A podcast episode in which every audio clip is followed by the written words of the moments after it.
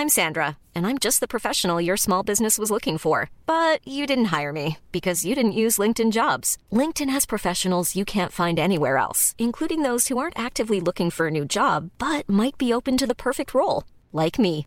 In a given month, over 70% of LinkedIn users don't visit other leading job sites. So if you're not looking on LinkedIn, you'll miss out on great candidates like Sandra. Start hiring professionals like a professional. Post your free job on linkedin.com/people today.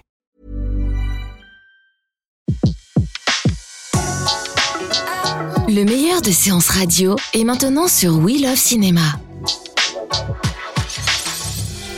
Les secrets du cinéma. Découvrez toutes les anecdotes et secrets de tournage du 7e art dans Les secrets du cinéma sur Séance Radio par BNP Paribas. La reine Margot de Patrice Chéreau, qui a reçu 5 Césars et a été primée à Cannes en 1994, est l'un des tournages les plus épiques qu'a eu à affronter son producteur, Claude Berry. Le film, qui va jusqu'au massacre de la Saint-Barthélemy, décrit d'abord le mariage politique organisé entre Henri de Navarre, futur roi de France, et Marguerite de Valois, dite Margot, fille de la puissante Catherine de Médicis. Henri de Bourbon, roi de Navarre, acceptes-tu de prendre pour épouse Marguerite de Valois?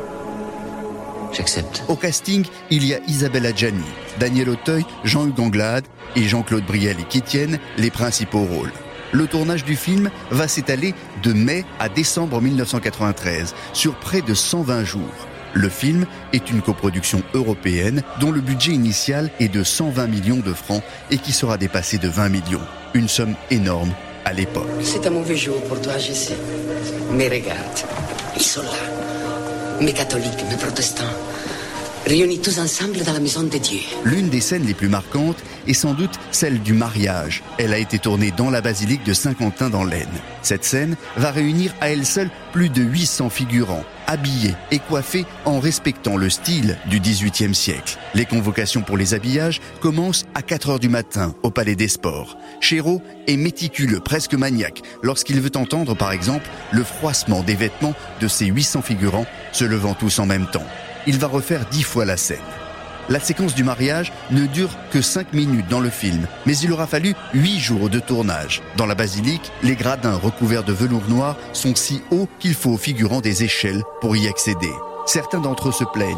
Les corsets des femmes sont trop serrés et provoquent des bleus. Une autre a une voilette cousue directement sur les cheveux. Dans la basilique aujourd'hui encore, le tournage a marqué les lieux. Un tissu du film est toujours posé quelque part sur un hôtel. Il n'y a pas que les figurants qui souffrent, il y a aussi les acteurs qui doivent rester debout et silencieux des heures durant les réglages des scènes. D'autres faits ont marqué ce tournage. Le château, qui devait servir de décor au banquet, entre autres, Berry l'avait trouvé en Italie plus d'un an et demi avant le tournage. Malheureusement, au moment de la préparation, les Italiens montent les prix et vont demander au producteur le double, ce qu'il refusera. Il devra trouver trois lieux distincts pour le remplacer.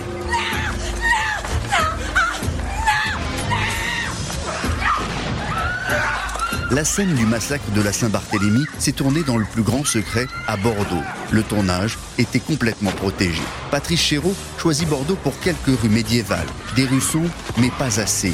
L'équipe déco va projeter énormément de suie sur les murs et les pavés seront tapissés de sable et de terre. Sur les corps à moitié nus et recouverts de sang des figurants, on rajoutera de la poussière pour les rendre encore plus blêmes. Un hangar de 1000 mètres carrés est aménagé pour les costumes et des locaux spécialement réservés pour les escrimeurs. Un mariage en plus une guerre. Quoi de mieux pour réconcilier tous les Français Il y a les décors et les costumes. Isabelle Adjani porte une robe similaire ou presque à celle de Margot. Quatre personnes doivent systématiquement accompagner l'actrice où qu'elle aille, même dans les endroits les plus intimes. La robe est conservée au Centre national des costumes de scène. Faut que je la revoie. On ne peut même plus les approcher. Ni elle ni son mari. Même dans la cour du Louvre. Les comédiens avaient signé des contrats pour tourner au mois de juillet. Mais les aléas de la production obligeront les comédiens à tourner en septembre, ce qui signifie que tout le monde sera payé deux fois. Et certains auront d'autres engagements, comme l'italo-espagnol Miguel Bosé, qui joue le rôle du duc de Guise. Miguel Bosé est chanteur de profession. Il tourne partout en Europe. La production devra à plusieurs reprises aller le chercher en avion privé pour le faire tourner. Parmi les dépenses du film, Patrice Chéreau fera changer toutes les poignées de porte d'un décor, trouvant qu'il ne fait pas d'époque. Le film sera exploité en deux versions. L'une française de 2h40 et l'autre internationale raccourcie de 20 minutes à la demande des distributeurs américains de Miramax. Robert et Harvey Weinstein réclameront également que pour la version américaine, une scène soit retournée. Il s'agit d'un serment d'amour entre la Mole, jouée par Vincent Pérez, et Margot. C'était Les secrets du cinéma sur Séance Radio, la radio de tous les cinémas par BNP Paribas. Retrouvez l'ensemble des contenus séances radio proposés par We Love Cinéma sur tous vos agrégateurs de podcasts.